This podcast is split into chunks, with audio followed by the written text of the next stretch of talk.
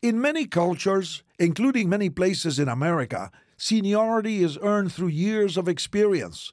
Senior executives at most businesses are people who've been there for a long time.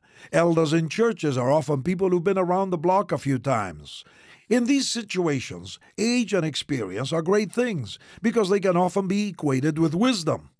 But the Bible is clear that it's not just up to older generations to lead godly lives.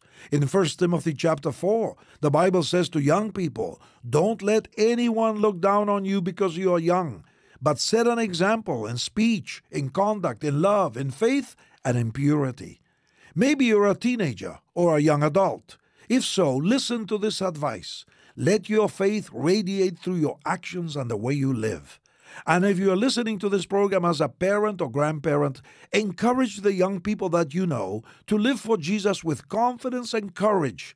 At the end of the day, we're all called to be missionaries, you know, to share the good news with those around us.